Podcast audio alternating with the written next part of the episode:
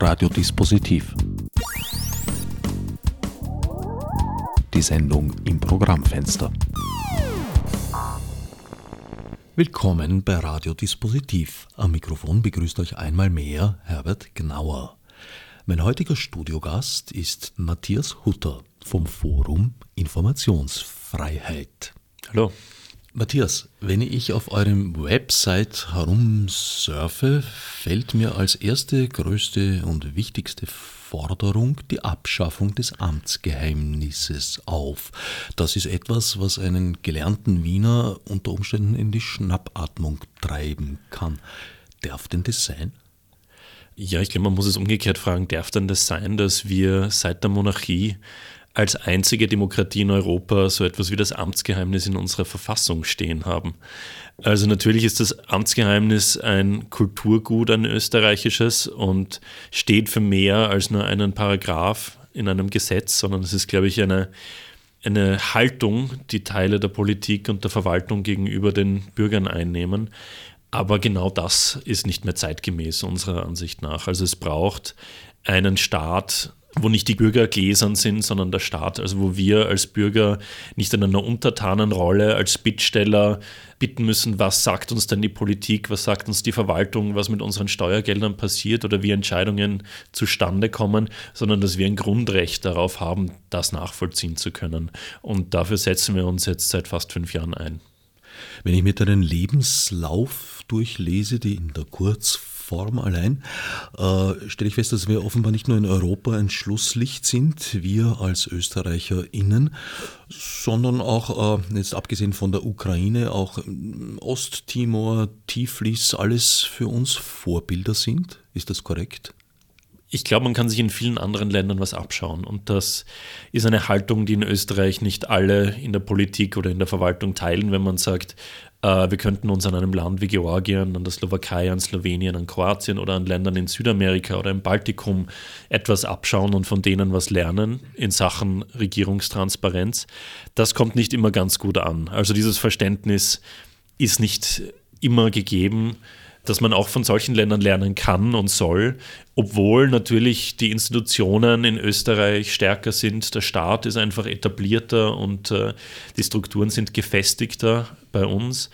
Aber das sieht man auch, dass in Österreich dieses System von Checks and Balances, wie die Amerikaner das nennen, einfach erstarrt ist und schon lange nicht mehr reformiert wurde ich glaube, in Österreich funktionieren viele Institutionen oder haben funktioniert, indem einfach die Öffentlichkeit ihnen weitgehend vertraut hat und indem die Bürgerinnen und Bürger eigentlich angenommen haben, ja, es läuft nicht immer alles ganz sauber, aber im Großen und Ganzen machen die Behörden, machen die staatlichen Stellen schon ihren Job.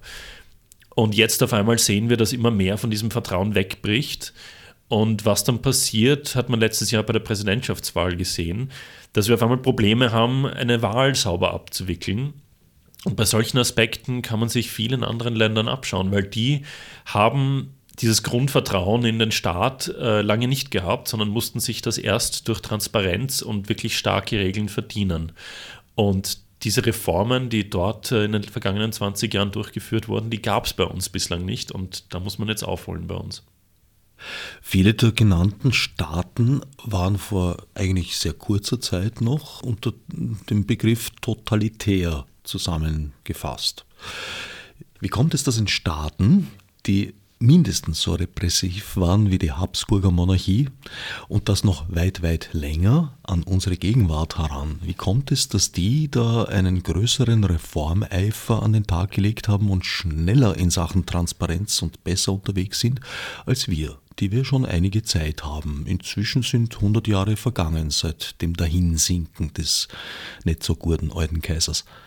Also ich glaube, in Österreich hatten wir lange Zeit, das ist vielleicht eine Nachwirkung der Monarchie, keine sehr selbstbewusste Bürgerschaft oder keine starke Zivilgesellschaft. Das war vielleicht auch die Sozialpartnerschaft, die lange diese Rolle übernommen hat.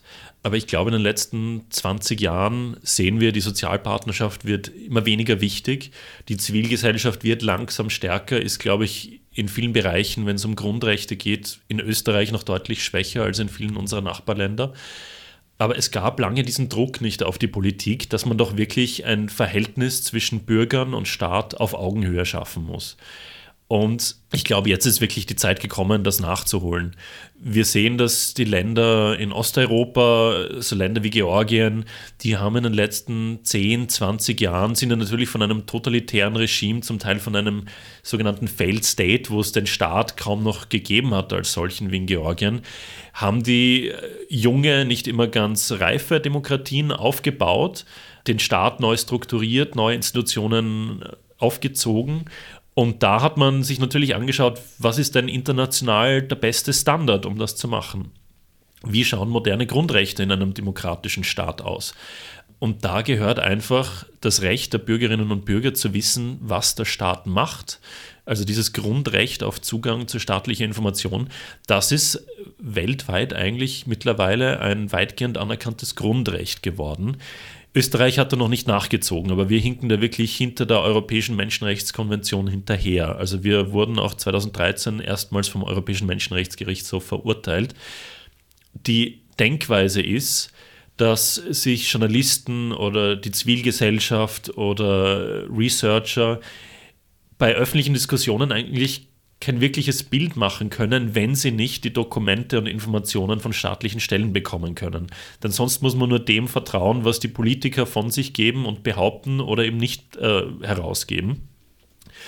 Das heißt, das Recht auf Zugang zu staatlicher Information ist zwar noch in Europa kein anerkanntes Grundrecht, aber es ist ein abgeleitetes Recht. Das heißt, ohne dieses Recht auf Zugang zu staatlicher Information kann es in vielen Fällen eigentlich keine wirkliche Meinungsfreiheit geben. In Österreich sieht man das leider bislang nicht so und es gilt weiterhin das Amtsgeheimnis, auch wenn die Regierungsparteien eigentlich seit 2013 immer wieder versprochen haben, es ist antiquiert, weg damit.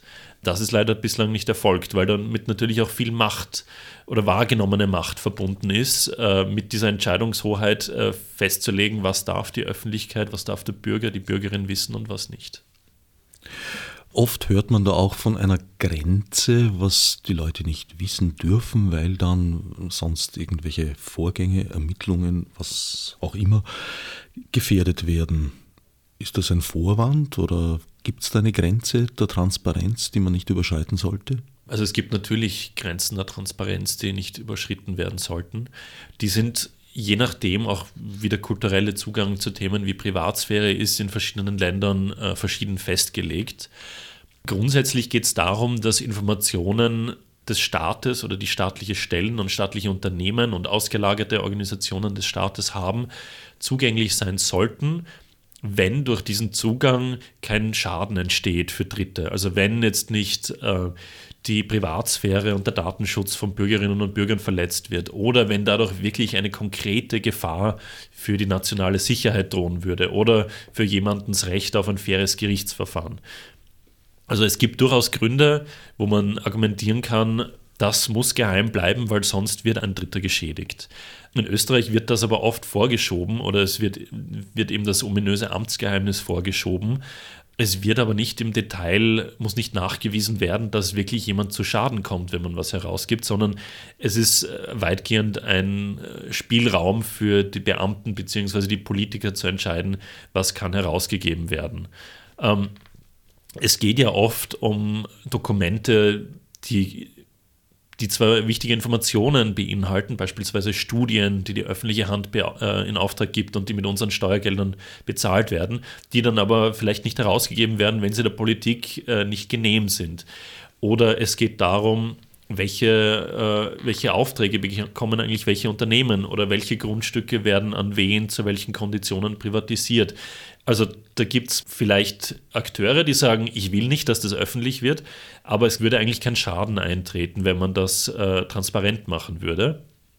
Und auch wenn ein kleiner Schaden drohen würde, also beispielsweise wenn ein Unternehmen sagt, äh, aber dann hätte ich es in meinem Wettbewerb schwerer, wenn mein Mitbewerber weiß, wie viel genau äh, ich vom Staat verlange, wenn ich ihm das und das verkaufe, dann müsste man abwägen, wie groß ist denn das öffentliche Interesse, das dem gegenübersteht. Und in der Regel, wenn es darum geht, wie werden unsere Steuergelder verwendet, wenn es um Korruptionsvermutungen äh, geht, wenn es äh, um Menschenrechtsverletzungen geht, dann muss man oft sagen, da ist das öffentliche Interesse zu wissen, was ist da passiert, größer als vielleicht ein kleines Interesse, das äh, verletzt werden könnte.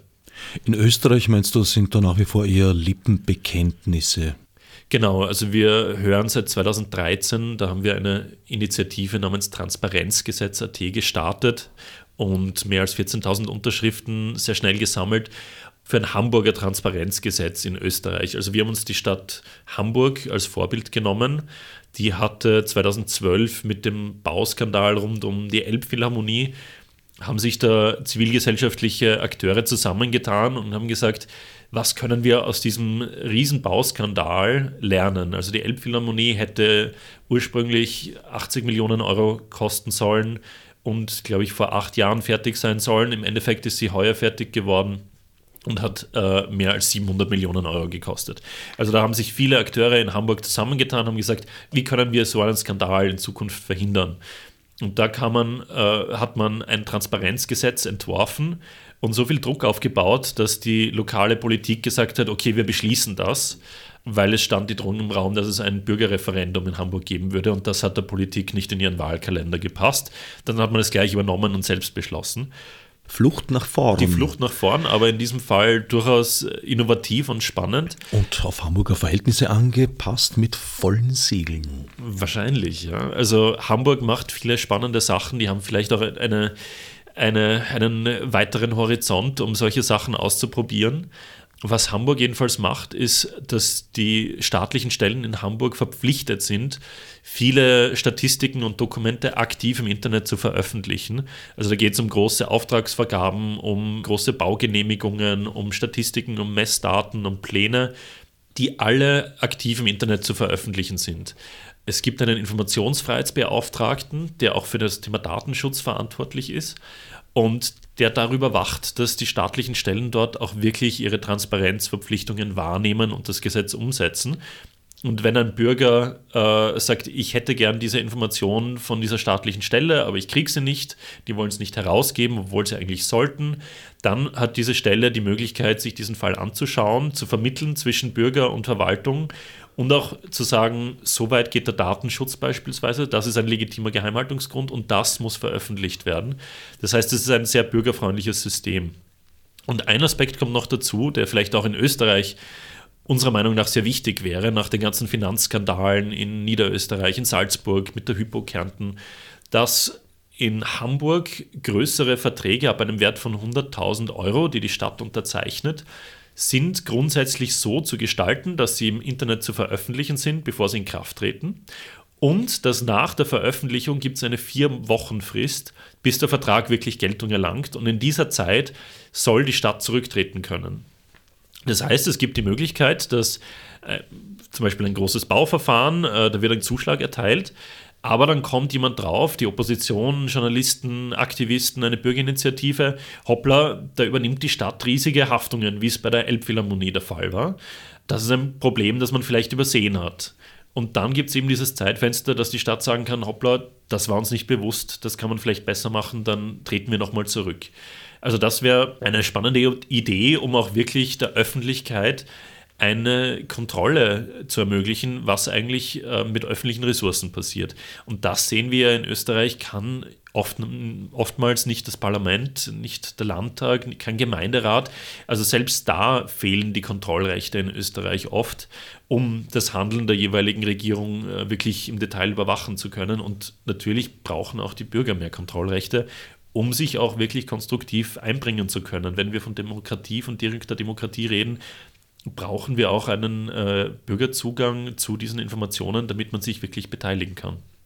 Um das in nur leicht überspitzender Weise noch eine Drehung weiterzubringen, kann ich mich erinnern, dass es im Tierschutzprozess nicht einmal der Richterin gelungen ist, volle Akteneinsicht der Polizeiakten zu erlangen. Genau, also es trifft nicht nur die Bürger oder nicht nur die Medien, die oft im Dunkeln bleiben, sondern oft sind es auch Behörden, die eigentlich nicht nachvollziehen können, was macht denn eine andere Stelle und hat die andere Stelle vielleicht schon die Daten erhoben, die Studienauftrag gegeben, die mir auch wichtig wäre. Und deswegen werden wahrscheinlich viele Aspekte in Österreich dupliziert. Das heißt, es werden öffentliche Ressourcen verschwendet, obwohl das Wissen vielleicht schon da ist. Äh, es gibt die berühmte Transparenzdatenbank, in der eigentlich alle Förderungen von Bund, Ländern und Gemeinden zusammengetragen werden sollen, damit man die gleichen Sachen nicht doppelt oder dreifach fördert, aber da machen die Länder dann oft nicht mit, weil sie sagen, wir wollen uns nicht in die Karten schauen lassen. ein Krankenhaus in Wien hat keine Ahnung, wie viel ein Krankenhaus in Salzburg für das gleiche Gerät bezahlt hat. Ähm, das heißt, es gibt wirklich ganz viele Fälle und wenn man es dann auch wahrscheinlich auch bei der Justiz, bei den Ermittlungsbehörden, ähm, aber auch bei vielen anderen Stellen, die auch von so einem Gesetz profitieren könnten, weil man zeitnah die Informationen bekommen könnte, die man braucht. Also wir sehen das im, in Irland etwa. Klar, es sind viele äh, zivilgesellschaftliche Initiativen, viele Journalisten oder interessierte aktivistisch tätige Bürger und Researcher von Unis, die Dokumente und Informationen vom Staat in erster Linie wollen, aber es sind dort zum Beispiel auch staatliche Stellen, die sozusagen dieses Instrument nutzen, um besser an die Informationen zu kommen, die sie eigentlich brauchen. Hier müsste in Österreich mit dem Transparenzgesetz erst einmal die gesetzliche Vorgabe geschaffen werden. Gäbe es diese bereits, würdest du Chancen sehen, äh, das auch durchzusetzen? Also es gibt äh, zwei Aspekte. Es gibt das eine ist, dass, äh, dass man die Transparenz vor Gericht be beispielsweise durchsetzen kann.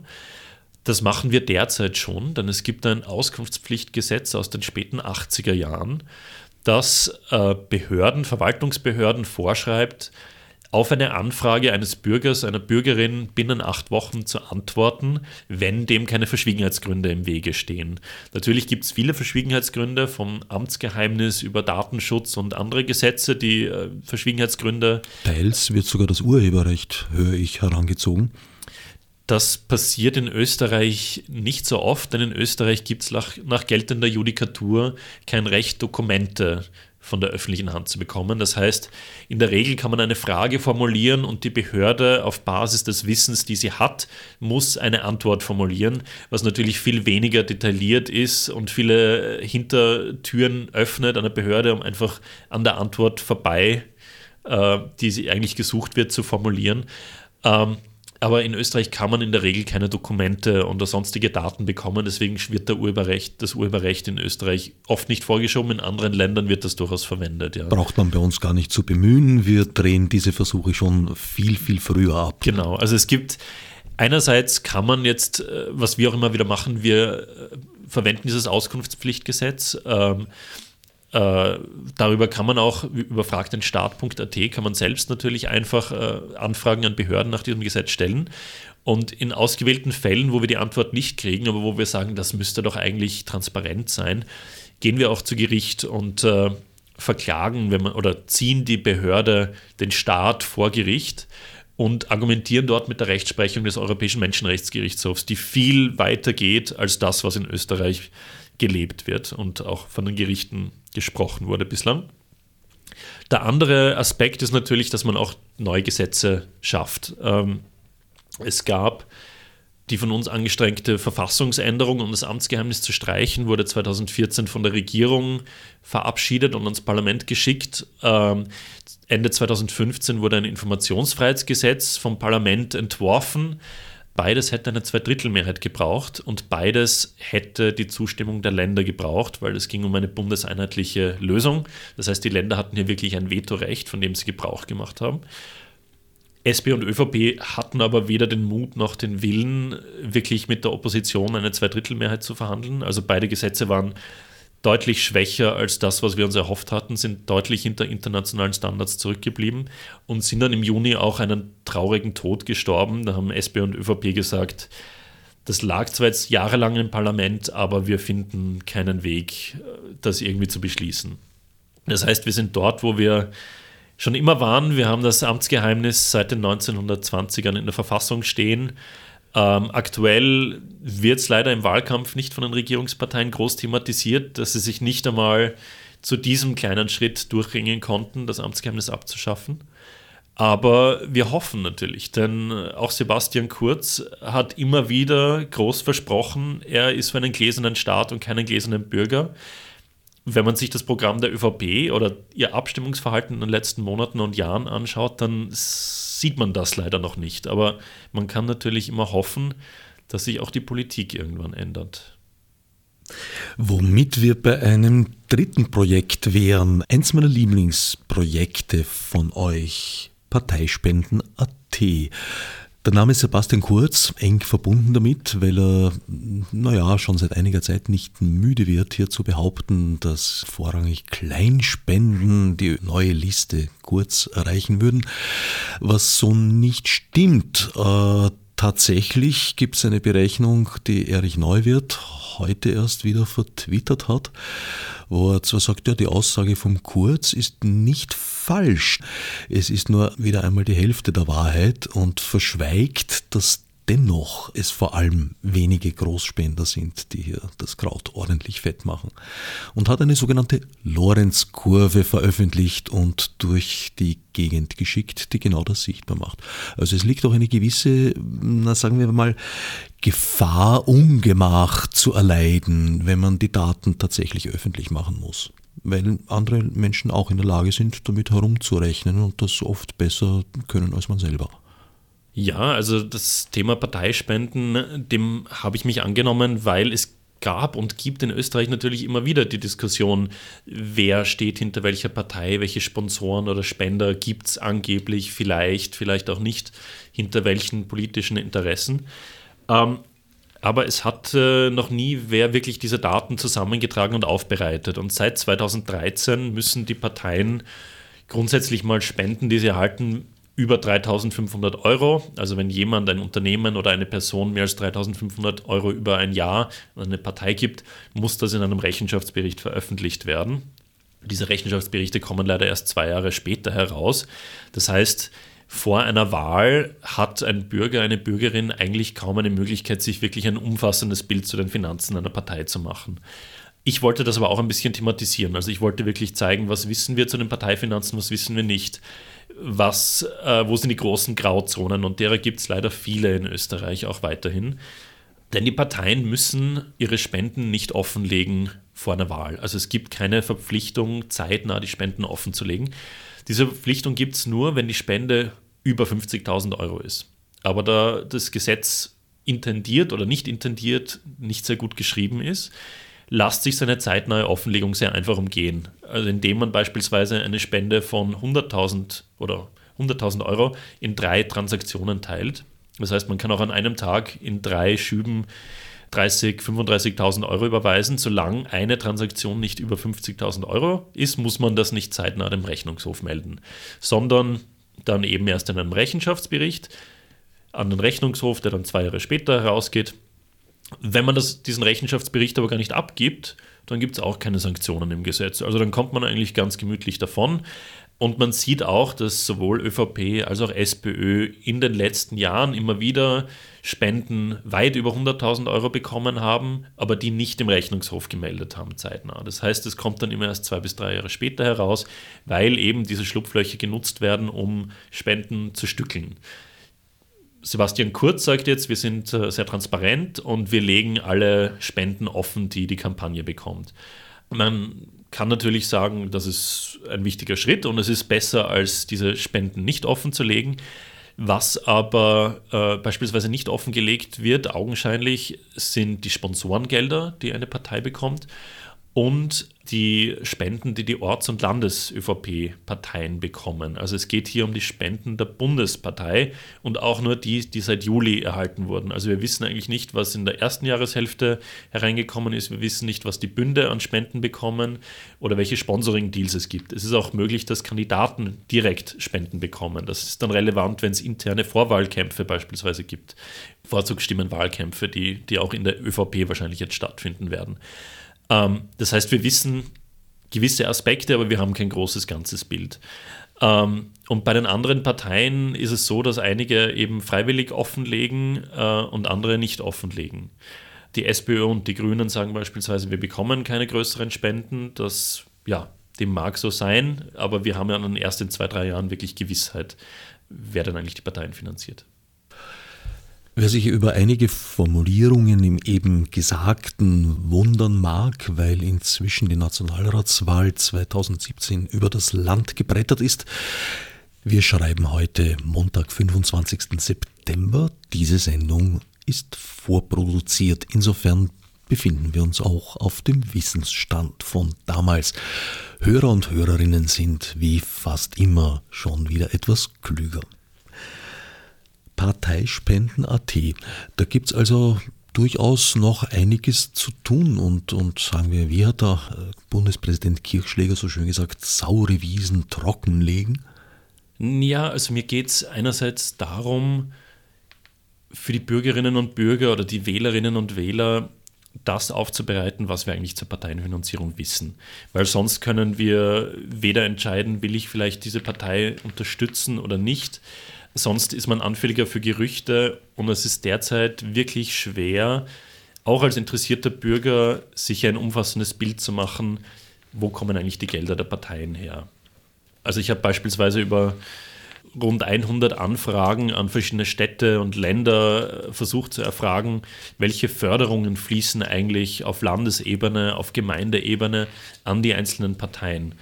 Das ist in Österreich bislang quasi nicht nachvollziehbar. Wir reden immer von der Parteienfinanzierung, die gibt es auf Bundesebene, aber noch viel, viel mehr Gelder fließen in den Bundesländern und in den Städten. Also hier habe ich versucht oder hier versuche ich ein bisschen Licht ins Dunkel zu bringen, wie viel von unseren Geldern fließen an das Parteiensystem. Ich versuche aufzuzeigen, wie viel geben die Parteien laut eigenen Angaben im Wahlkampf aus. Was wissen wir dazu in verschiedenen Wahlkämpfen? Also wie teuer ist so ein Rennen um eine Gemeinderatswahl in einer Landeshauptstadt, eine Landtagswahl, eine Nationalratswahl? Wie viel kostet, wie viel wird da auf den Tisch gelegt? Ähm, und ich versuche herauszu zu kitzeln oder darzustellen, was wissen wir zu den Finanzen der Parteien. Also welche Landesorganisationen sind stark, wo gibt es große Graubereiche, beispielsweise weil eine Partei sagt, wir haben drei Millionen Euro von Vorfeldorganisationen erhalten oder eineinhalb Millionen Euro aus wirtschaftlicher Tätigkeit eingenommen, wo man dann keine weiteren Anhaltspunkte hat. Und es gibt natürlich die große Frage der Spender, der Sponsoren und der Inseratenkunden der Parteien. Äh, und da habe ich mir alle Daten, die wir seit 2013 haben, äh, angeschaut und habe bei jedem Spender, bei jedem größeren, bei jedem Sponsor versucht nachzurecherchieren, wer steht da eigentlich dahinter. Also oft sieht man dann halt einen Namen, aber wir wissen nicht, ist das ein Geschäftsführer von einem Unternehmen, ist das jemand, der äh, Privatstiftungen besitzt, wer ist das eigentlich? Oder umgekehrt, wenn man einen Unternehmensnamen dastehen hat, weiß man oft nicht, was stellen die eigentlich her, wer steht da dahinter und genau diesen Kontext versuche ich zu liefern, damit sich Journalisten, Bürger, Bürgerinnen wirklich ein Bild machen können, wo kommen die Gelder her. Und was man sieht, ist die größte Einnahmequelle fast aller Parteien mit großem Abstand sind öffentliche Förderungen. Das heißt, die Parteispenden sind oft ein vielleicht wichtiger Aspekt in einem Wahlkampf, der sehr teuer wird. Da geht es dann darum, kann man sich die Wiener Stadthalle leisten oder nicht für eine Wahlkampfveranstaltung, aber sie sind, glaube ich, nicht strukturell äh, notwendig. Die Parteien sind nicht äh, von privater Finanzierung in der Regel abhängig. Anders ist es natürlich bei Bundespräsidentschaftskandidaten, die keine öffentlichen Gelder bekommen für ihre Wahlkämpfe und bei kleinen Listen und kleinen Parteien, die in keinem Landtag sitzen, in keinem Parlament sitzen, die müssen sich natürlich mit Krediten und Spenden äh, von Unterstützerinnen und Unterstützern ihren Wahlkampf selber finanzieren. Aber bei den größeren Parteien äh, mit Ausnahme der Neos äh, sehen wir, dass die öffentlichen Förderungen der wichtigste Faktor sind. Gerade Förderungen finde ich ja besonders spannend, weil hier gibt es eine starke Tendenz, äh, dass ein Fördernehmer dem anderen Fördernehmer gerne vorwirft, Förderungen zu nehmen. Meister darin ist wahrscheinlich die Kronenzeitung. Natürlich, die Medien bekommen nicht nur die offizielle Presseförderung, sondern viel, viel wichtiger sind die Inserate, Inserateneinnahmen der öffentlichen Hand, die ein Vielfaches der Presseförderung sind. Und da gibt es natürlich auch das problematische Naheverhältnis zwischen Parteiensystem und insbesondere Boulevardmedien und den öffentlichen Geldern, die in beide Richtungen fließen. Es ist jetzt zum Beispiel so, dass in Österreich Spenden der öffentlichen Hand an Parteien aus gutem Grund verboten sind. Eine, ein staatsnahes Unternehmen, an dem die öffentliche Hand mehr als 25 Prozent hält, oder eine Stadt beispielsweise dürfen nicht an eine Partei spenden. Was allerdings zulässig ist, ist, dass sie in einer parteieigenen Zeitung inserieren oder dass sie eine Parteiveranstaltung sponsern. Und das wird auch gemacht. Das heißt, wir sehen Gelder von Ministerien, von Landesregierungen, von lokalen Energieversorgern etwa, die über diese Umwege wieder an eine Partei fließen und mitunter sitzen in den Entscheidungspositionen des jeweiligen Gebers natürlich auch hochrangige Funktionäre der jeweiligen Empfängerpartei. Das heißt, wir haben mitunter gewisse Interessenskonflikte oder mögliche Interessenskonflikte. Und das ist einerseits eine Frage, werden hier öffentliche Mittel vielleicht unzulässig verwendet, um einer Partei Vorteile zu verschaffen? Und entstehen vielleicht auch Situationen, wo es äh, kleine Oppositionsparteien noch mal schwerer haben, einen fairen Wettbewerb gegen die anderen Parteien durchzuführen, weil sie einfach nicht den Zugang zu diesen Ressourcen haben, zu denen sie sowieso keinen Zugang haben sollten, weil sie nicht dafür gedacht sind. Aber es gibt hier viele Grenzen, wo eben die Abgrenzung zwischen dem Parteiinteresse, staatlichen Institutionen und unter Umständen auch den Medien immer nicht ganz klar zu ziehen sind. Und hier in diesen Grauzonen ist die Transparenz umso wichtiger, dass man wirklich sagen kann, werden hier staatliche Ressourcen richtig verwendet, weil sie das Parteiensystem, das ja auch wichtig und legitim ist in unserer Demokratie, unterstützen und unterstützen sollen? Oder werden hier öffentliche Ressourcen missbräuchlich verwendet, um Parteien oder politischen Akteuren zu dienen? Das klingt, als würden für jeden trockengelegten Sumpf fünf Feuchtbiotope errichtet. Oder in anderen Worten, ihr führt einen Kampf gegen Windmühlen. Naja, also wir wissen heute ein bisschen mehr. Äh, wir haben heute eine grobe Idee, wie sich die Parteien finanzieren. Bis 2013 hatten wir keinerlei Idee, äh, wie sich die Parteien finanzieren. Das heißt, langsam mit ganz kleinen Schritten kommen wir in eine richtige Richtung, aber wir sind weit weg von dem, was viele moderne Demokratien längst vorleben, nämlich dass eine Partei vor dem Wahltag im Detail offenlegen muss, wie hat sie den Wahlkampf finanziert, wo kamen die Mittel her, wie viel wurde ausgegeben. In der Slowakei beispielsweise ist es so, dass jede Partei einen sogenannten gläsernen, äh, ein gläsernes Bankkonto haben muss für einen Wahlkampf. Das heißt, alles, was im Wahlkampf eingenommen und ausgegeben wird, muss über ein Bankkonto laufen und dieses Bankkonto ist für alle einsehbar. Das heißt, jede Transaktion, die dort hinein und hinausgeht, kann jeder einsehen. Und das ist dann wirklich eine zeitnahe Transparenz, die natürlich technisch längst möglich ist, die man sich aber in Österreich noch nicht erlauben will. Ähm, ich würde es aber schon wichtig finden, dass die Bürgerinnen und Bürger sich auch schon vor einem Wahltag ein Bild davon machen können, wer steht, welche Interessen, welche Sponsoren, welche Spender stehen hinter welchen Parteien, wie viel wurde wirklich ausgegeben weil sonst bleibt man einfach im Dunkeln und erfährt das vielleicht zwei, drei Jahre später. Ich halte jetzt auch grundsätzlich Parteispenden nicht für was Problematisches, solange sie wirklich nachvollziehbar sind und solange wir darüber diskutieren können, hat diese, dieser Spender vielleicht einen Einfluss auf die Agenda einer Partei oder nicht. Also solange das möglich ist, finde ich, kann dann auch jeder selbst entscheiden, unterstütze ich diese Partei weiterhin oder ist mir das zu viel. Wenn wir das alles nicht nachvollziehen können, dann haben wir natürlich ein Problem. Und das hat man ja auch in den letzten Jahren immer wieder gesehen, auch unter Schwarz-Blau. Es gab viele Skandale, viele Affären, die auch den Aspekt der Parteienfinanzierung hatten. Also wo einfach Gelder in Richtung von Parteien flossen, die dort nicht hinfließen hätten sollen.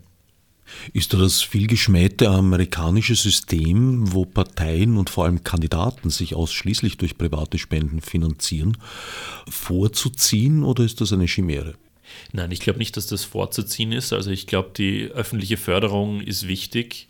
Die Frage ist, brauchen wir so viel öffentliche Gelder, wie wir sie heute haben? Denn wir haben weit über 200 Millionen Euro, die im Jahr an öffentlichen Geldern an die Parteien fließen.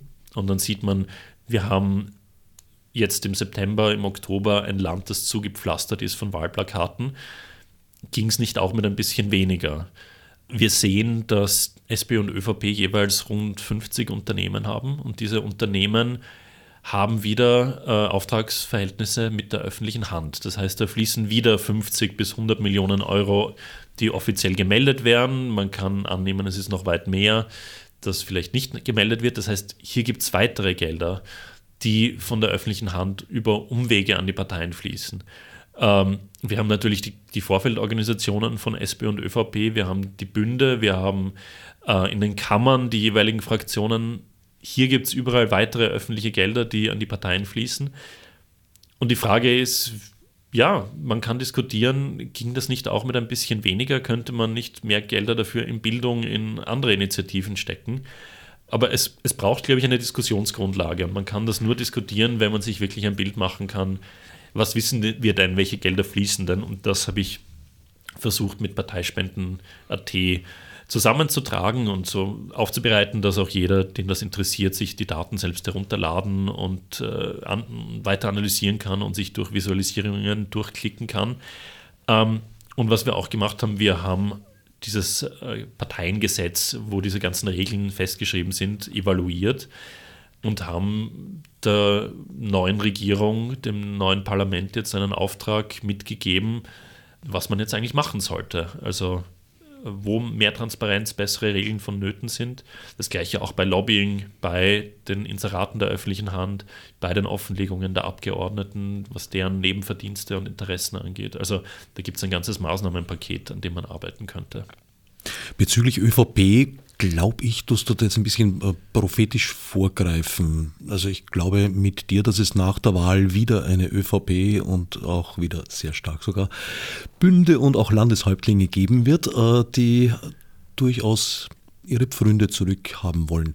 Im Augenblick scheint es, als gäbe es gar keine ÖVP, sondern ausschließlich eine Liste kurz. Naja, in den Ländern äh, ist die Liste kurz immer noch zum Teil eine alte ÖVP. Ähm, aber ja, wir, wir sehen, dass die beiden Großparteien, also Sozialdemokraten und auch die Volkspartei, ob jetzt alt oder neu, ähm, sich in den letzten Jahren gegen die Transparenz, die uns wirklich weiterbringen würde, gewehrt hat. Ähm, also man, wir hoffen natürlich, dass sich nach der Wahl ähm, ein, ein Meinungsumschwung einstellt und das Kern oder Kurz oder wer auch immer in der nächsten Regierung sitzt, äh, sagen, Amtsgeheimnis, äh, Unklarheiten bei der Parteienfinanzierung, all das ist überholt und das müssen wir jetzt angehen. Ja, und es gibt viele, auch unsere Nachbarländer, wo man sich wirklich Vorbilder nehmen könnte. Man muss das Rad nicht neu erfinden, auch wenn das oft äh, in der Politik oder in den höheren Ebenen der Verwaltung äh, so, äh, so vorgeschoben wird. Transparenz zählt unbestritten, denke ich, zu den Vorbedingungen mündiger Wähler und mündiger Wählerinnen. Somit auch zur Voraussetzung für direkte Demokratie, die augenblicklich äh, in vieler Leute mündern ist. Wie sieht es da mit dem viel zitierten Vorbild Schweiz aus? Unser Fokus liegt auf der Transparenz und auf den Möglichkeiten für Bürgerinnen und Bürger, für Journalisten, für Bürgerinitiativen, die Auskünfte und die Informationen von der öffentlichen Hand zu bekommen, die sie für ihr Engagement brauchen oder die sie auch einfach nur interessiert. Also es muss keinen Grund geben, warum man äh, etwas von der öffentlichen Hand wissen will. Man, man soll das Recht haben, einfach zu fragen. Natürlich in der Schweiz gibt es die direkte Demokratie. Ähm, das System, das es gibt, funktioniert auch, weil der Staat sich verpflichtet hat, äh, wirklich eine neutrale Information bei jeder Volksabstimmung, bei jeder Befragung zur Verfügung zu stellen, das genau die Für- und Widerargumente sehr neutral erklärt. Wenn man jetzt sieht, wie viel die öffentliche Hand in Österreich für weitestgehend nutzlose, zum Teil absurde Inserate-Kampagnen im Boulevard ausgibt, müsste man sich fragen, ob es in Österreich auch möglich wäre, eine Kultur der neutralen, also möglichst objektiven Bürgerinformation äh, einzuführen. Was aber eben wichtig wäre, ist, dass man diese Kultur oder dieses Verständnis, diese, ja, diese Amtskultur des Amtsgeheimnisses überwindet. Das heißt, dass die Verwaltung und die Politik wirklich sagen, wir wollen auf Augenhöhe mit den Bürgerinnen und Bürgern stehen und kommunizieren und äh, neue Ideen ausverhandeln. Und das ist derzeit einfach nicht möglich, weil eine Bürgerinitiative ist immer ein Bittsteller, um die gleichen Studien, die gleichen Daten von der zuständigen Behörde zu bekommen. Und so kann man sich natürlich auch kaum einbringen, wenn die Politik oder die Verwaltung das nicht will. Konkret gefragt, hat die Schweiz ein Transparenzgesetz? Ähm, die Schweiz ist in Sachen Transparenz in vielerlei Hinsicht ähnlich schlecht wie Österreich. Es gibt dort schon ein Grundrecht auf Informationszugang, aber es ist äh, lang nicht so gut wie die Beispiele, die wir äh, für Österreich sehen. In der Schweiz ist es natürlich auch so, dass die äh, unterschiedlichen Kantone sehr weitgehende Unterschiede haben äh, in ihren Verwaltungssystemen, Verwaltungskulturen. In gewissen Bereichen ist man in der Schweiz weiter als in Österreich, in gewissen Bereichen ist man ähnlich schlecht wie in Österreich. Ähm, also auch Stichwort äh, das äh, Bankgeheimnis, das ja dann auch damit zu tun hat, was wissen wir eigentlich, wem Unternehmen gehören oder wie einfach kann man Gelder und Einflüsse verstecken, wenn man das denn will.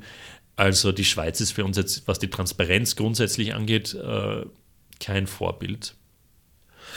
Insofern wäre auch die dortige direkte Demokratie mit Vorsicht zu genießen und vor allem anzupreisen.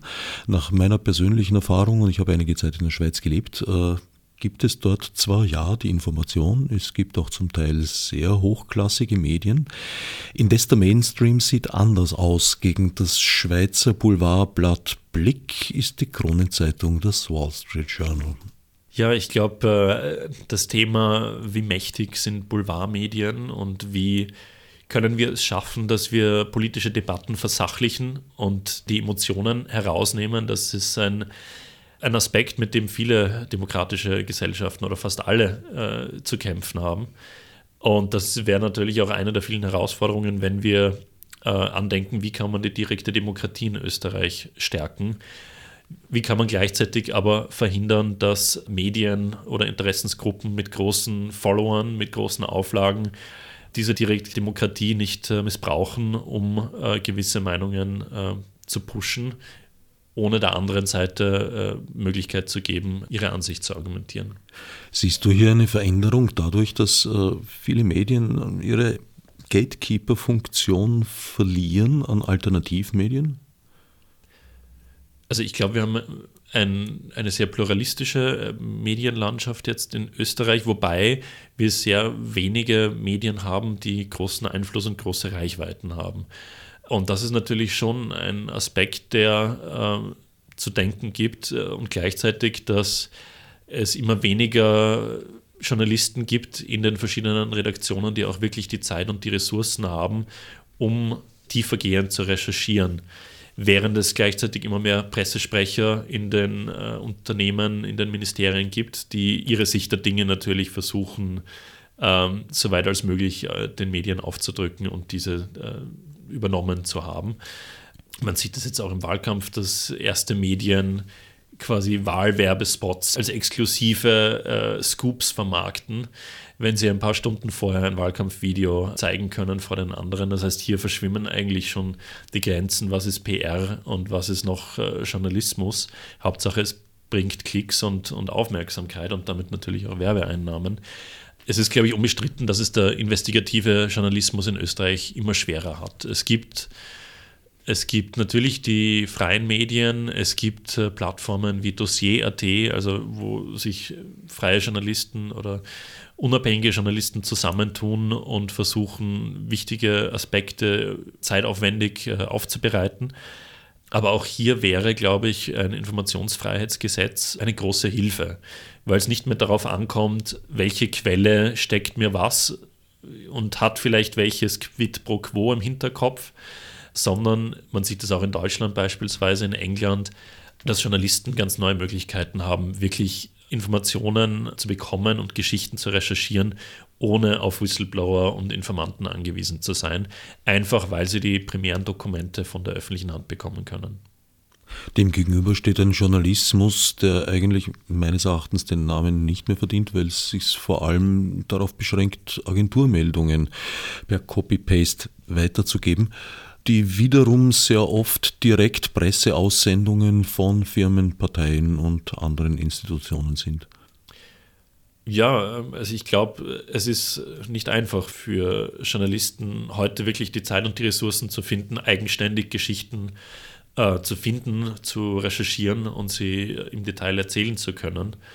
Und da ist es natürlich dann auch so, wenn wir die Details nicht wissen dürfen, wenn wir die Studien, die einer Presseaussendung zugrunde liegen, nicht bekommen können, wenn wir nicht erfahren können, welche Evaluierungen gibt es intern in einem Ministerium, welche Gelder fließen wirklich an wen, äh, aus, aus welchem Budget. Wenn wir das nicht nachvollziehen können, dann ist natürlich eine Presseaussendung umso mächtiger, weil wir sie nicht verifizieren oder falsifizieren können. Ähm, und dieses wichtige Tool um der Politik, der Verwaltung oder vielleicht auch Unternehmen auf die Finger zu schauen, indem wir einfach die primären Quellen äh, anzapfen können.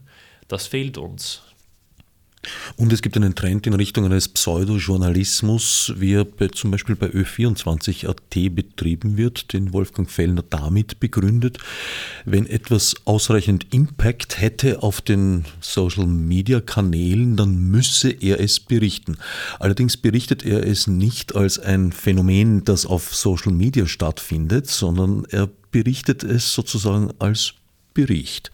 Er überträgt also den Hype zu einem Faktum und sagt, naja, ich kann es gar nicht recherchieren, das ist viel zu viel und geht viel zu schnell. Ja, da sind wir natürlich auch in der, in der viel diskutierten Falle, dass je emotionaler und je aufregender eine Nachricht oder ein Inhalt ist, desto äh, mehr wird es auf Facebook oder auf Social Media geteilt, desto mehr Leute erreicht man. Und die Schwierigkeit ist, dass die Stimmen, die sachliche objektive, unaufgeregte, spannende Meinungen verbreiten, natürlich es immer schwieriger haben, gehört zu werden. Und natürlich kann man, wenn man die Ressourcen hat, dann kann man sich über Sponsoring und Werbung eine Reichweite vielleicht erkaufen. Aber wenn man äh, diese Ressourcen nicht hat, wird es immer schwieriger, ähm, glaube ich, eine, eine sachliche Diskussion führen zu können. Das sind dann natürlich freie Medien oder ja, Nischenmedien, die jetzt nicht auf die Clickbait setzen, die die großen Klickzahlen setzen müssen, die äh, werden dann natürlich umso wichtiger. Schönes Beispiel, äh, eine Überschrift auf Krone.at vor wenigen Tagen, die sich dann in Sekundenschnelle von der seriösen Formulierung Sicherheitspaket abermals gescheitert verändert hat zu neue Terrorwelle? Fragezeichen. Ja, das äh, Spannende ist ja, dass man im Detail nicht nachvollziehen kann, warum brauchen wir jetzt ein Überwachungspaket oder ein Sicherheitspaket, wie es äh, im Regierungsspin heißt. Ähm, denn wir wissen ja nicht, was für Studien oder Untersuchungen dem wirklich zugrunde liegen. Also es scheint, dass da nicht viel Substanz hinter diesen äh, Überlegungen stand, die ja wirklich zu einer weitgehenden Einschränkung der Bürgerrechte äh, geführt hätten oder führen würden, wenn sie dann beschlossen werden. Die Gefahr wird, glaube ich, auch über die Wahl äh, weiter bestehen, dass es Akteure gibt, die sagen, wir wollen eine angebliche Sicherheit schaffen, weil es gibt ja angeblich Sicherheitsprobleme in Österreich und dazu ist es nötig, die Bürgerrechte dermaßen einzuschränken. Aber ich habe bislang keine Studie gesehen, die wirklich auch äh, erweisen würde, welche Auswirkungen, welche positiven Ermittlungsergebnisse haben beispielsweise bestimmte Abhörmaßnahmen, haben beispielsweise das automatische Abgleichen von Kennzeichen in einem Land, haben die wirklich gebracht. Also auch hier gilt, wenn wir dann wirklich aus anderen Ländern Erfahrungswerte hätten, dass man sagt, wenn wir diese Maßnahme einführen, werden zwar die Grundrechte beschnitten, okay, aber es gibt so und so viel Ermittlungsergebnisse, die es sonst nicht geben würde. Und das zeigen andere Länder. Dann könnte man ja sachlicher diskutieren. Aber das ist derzeit nicht möglich. Hier werden dann Akteuren und äh, Vereinen äh, wie Epicenter Works, die sich äh, für die Grundrechte aussprechen, wird dann vorgehalten, äh, sie wären quasi Terroristen, die auf die Sicherheit äh, des Staates abzielen würden. Äh, und sowas wird dann auch den Rechtsanwaltskammern oder Gerichten vorgehalten vom Innenminister, vom letzten Innenminister. Aber ja, wenn wir nicht wirklich wissen, was liegt eigentlich diesen, gibt es eine, eine, eine Grundlage, eine objektive für derartige Gesetzesvorschläge, wenn wir das nachvollziehen könnten, könnten wir vielleicht ganz sachlich über solche Themen diskutieren. Tatsächlich hat eine Evaluierung solcher einschlägiger Gesetzesmaterien noch nie stattgefunden, weder in Österreich noch sonst irgendwo. Epicenter Works hat ja vor mehr als einem Jahr, nämlich am 11. September 2016, als das 15-jährige Anniversary von 9-11 begangen wurde, äh, HIT vorgelegt, präsentiert, eine Grundlage für eine solche Überwachung, die bislang so in der politischen Wirklichkeit noch nicht so richtig angekommen zu sein scheint. Ich glaube, das ist ein Thema, das wir, oder ein Problem, das wir in Österreich in vielen Bereichen sehen, dass wir keine wirkliche evidenzbasierte Politikgestaltung haben, sondern es gibt ideologische äh, Grundlinien, die oft die, die Politik äh, sehr stark prägen. Es gibt Interessensgruppierungen, die Kammern, äh, partielle Interessen, die politische Vorschläge prägen. Aber es gibt eigentlich sehr wenige Fälle, wo man sich wirklich äh, wissenschaftlich oder evidenzbasiert anschaut, wie kann ein gewisses Problem durch eine neue Regelung ähm, angegangen werden. Da gibt es in Finnland dann ganz spannende Herangehensweisen, dass man äh, Sachen wie ein Grundeinkommen für Arbeitslose zuerst einmal testet. Zuerst einmal zwei Jahre bei 10.000 Leuten testet, pilotiert, das wirklich äh, wissenschaftlich untersucht und dann auch die richtigen Lehren aus so einem Test zieht. Also sowas würde ich mir auch in Österreich wünschen, dass man Studien durchführt, Evaluierungen, äh, Daten erhebt, aber das natürlich auch transparent macht und dann auch sachlich darüber diskutieren kann, welche Regeln funktionieren und welche funktionieren nicht. Und die, die nicht funktionieren, die könnte man doch dann reformieren oder wieder abschaffen. Stattdessen wird bei uns ein hemmungsloser Überwachungspopulismus gepflogen, der sich an ein Sicherheitsgefühl wendet, ja, aber ohne jegliche faktenbasierte Grundlage. Genau, aber die Leute von Epicenter Works haben dann beispielsweise über unsere Plattform Frag den Staat mehrere Anfragen ans Innenministerium gestellt. Wie viele Polizisten gab es eigentlich in welchem Bundesland in den vergangenen Jahren? Also um zu schauen, nimmt die Zahl der Polizisten ab oder zu? Denn ja auch das hat was mit dem Sicherheitsgefühl zu tun. Also wenn ich in den Orten die Polizeistationen zumache, dann hat das wahrscheinlich auch eine Auswirkung darauf, wie sicher sich die Leute dort fühlen. Äh, andererseits wäre es vielleicht äh, problematisch oder verlogen, wenn ich sage, ich baue zuerst die Polizeistellen ab, aber dann äh, rege ich mich auf, dass die, die Sicherheit sinkt und verlange neue Überwachungsmaßnahmen.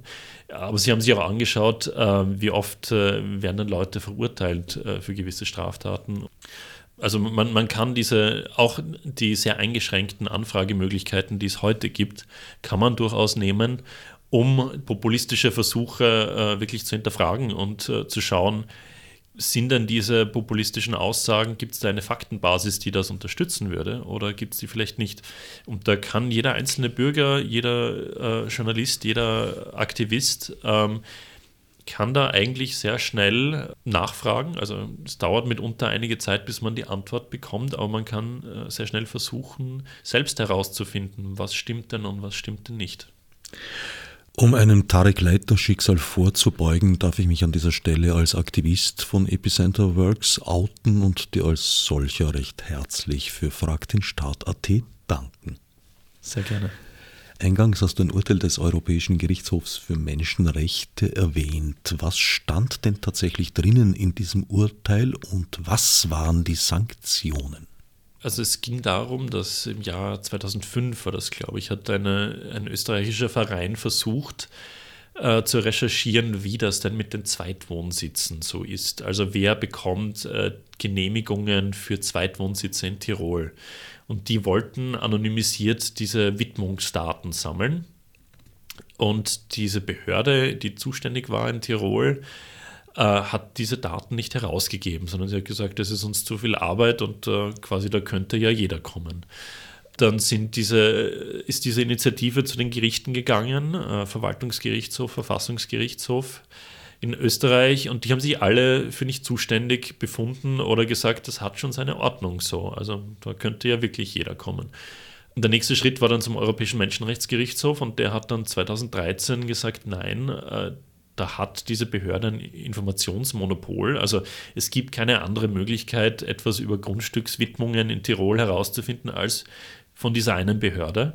Und äh, die Richter waren da auch erstaunt, dass äh, diese Daten nicht automatisch irgendwie online veröffentlicht werden und haben gesagt, damit sich diese Initiative eine Meinung bilden kann, beziehungsweise dass die auch äh, Stellungnahmen bei Gesetzesinitiativen äh, abgeben kann und hier wirklich auch sachlich mitwirken kann bei Gesetzgebungsprozessen, hätte sie diese Information gebraucht. Und deswegen wurde die Republik Österreich wegen äh, quasi einer unzulässigen Einschränkung der Meinungsfreiheit verurteilt. Strafen gibt es da in dem Sinn keine, es mussten kleinere Kosten ersetzt werden. Und meines Wissens nach hat diese Initiative bis heute die äh, angesuchten Informationen nicht bekommen, weil acht Jahre später, als dieses äh, Urteil kam, gab es diese Verwaltungsbehörde schon gar nicht mehr.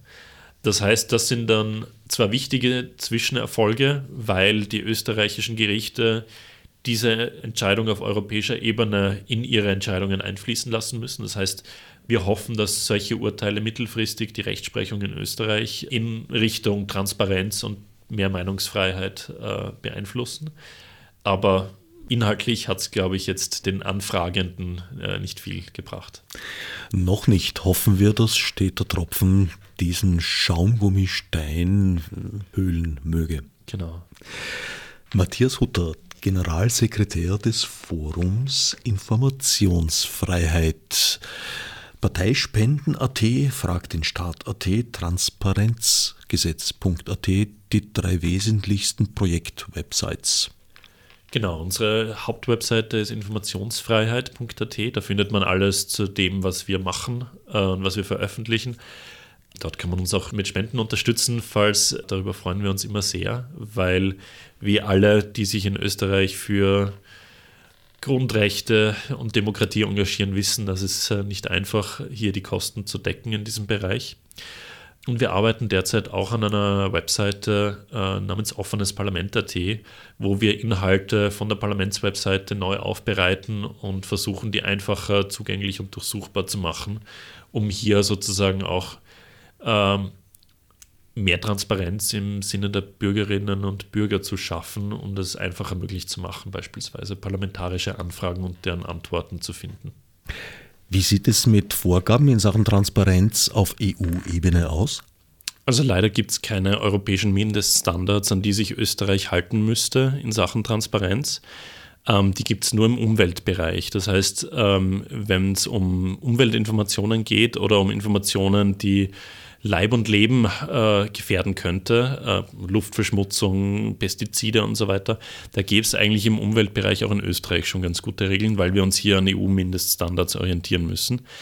Ähm, was viele Leute nicht wissen, ist, dass man ein Fragerecht gegenüber allen EU-Institutionen hat. Das heißt, man kann äh, einer EU-Behörde, der EU-Kommission ein E-Mail schreiben und hat ähm, binnen 15 Arbeitstagen das Recht auf Dokumenteneinsicht das in vielen Fällen auch ganz gut funktioniert und wenn nicht, dann kann man sich an einen europäischen Ombudsmann äh, um Hilfe wenden, wenn man das nicht bekommt, was man will. Ähm, auch da gibt es eine schöne Webseite, nämlich asktheeu.org. Ähm, die helfen einem, äh, diese Anfragen zu stellen und richtig abzuwickeln. Also das geht ganz schnell. Das ist eine Sache von ein, zwei Minuten, wenn man äh, weiß, was man denn wissen will.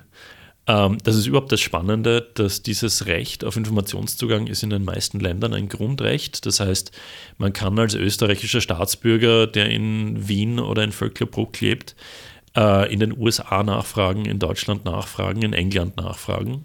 Und in den meisten Ländern gibt es auch entsprechende Webseiten, die diese Anfragen äh, einfach online möglich machen. Und dann kann man schöne Sachen bekommen, die in Österreich nicht zugänglich wären. Also ein Kollege von mir hat beispielsweise einen Eurofighter-Kaufvertrag vom englischen Verteidigungsministerium bekommen, während in Österreich nicht mal das Parlament einen äh, solchen Eurofighter-Kaufvertrag äh, von der Regierung bekommt. Also man sieht auch an solchen Beispielen, ähm, man hat als österreichischer Staatsbürger mitunter im Ausland stärkere Kontrollrechte als ein österreichischer Abgeordneter in Österreich. Wenn man jetzt aber ein Researcher ist oder ein Aktivist, dann gibt es vielleicht manchmal ganz spannende Anwendungen, wo eine ausländische Regierung mehr über Österreich weiß, als äh, eine österreichische Stelle preisgeben will. Und das kann man dann äh, mitunter versuchen auszunutzen. Gut, also der Kaufpreis eines Eurofighters ist ja auch wohl fraglos ein sicherheitsrelevantes Thema da geht es ja nicht nur um den Kaufpreis, sondern da geht es natürlich auch darum, wer hat, weshalb, wann, äh, wie viel Gelder bekommen. Ähm, ein spannendes Detail, das mir erst aus einem äh, aktuellen Buch zu Korruptionsskandalen der letzten Jahre bewusst wurde, ist, dass die Eurofighter in Österreich gar nicht vom Staat bezahlt wurden, sondern von der BAWAG PSK. Und äh, die hat ungefähr 200 Millionen Euro verdient indem sie die Gelder an Eurofighter äh, bezahlt hat. Und danach hat der Staat diese Gelder an die PSK plus 200 Millionen Euro mehr überwiesen. Das heißt, Dann gibt es natürlich die Gegengeschäfte. Da gibt es viele Akteure, die an diesem Deal oder an ähnlichen Deals mitverdienen. Und die Frage stellt sich immer, was war die Leistung? Und sowas kann man dann besser nachvollziehen, wenn man natürlich ein ganzes Kaufdokument hat. Ja, das wir leider in Österreich noch nicht bekommen haben. Aber wir kämpfen vor Gericht darum. Ich danke Matthias Hutter für doch einiges Licht, das du jetzt in die Intransparenz gebracht hast und allen anderen fürs Zuhören.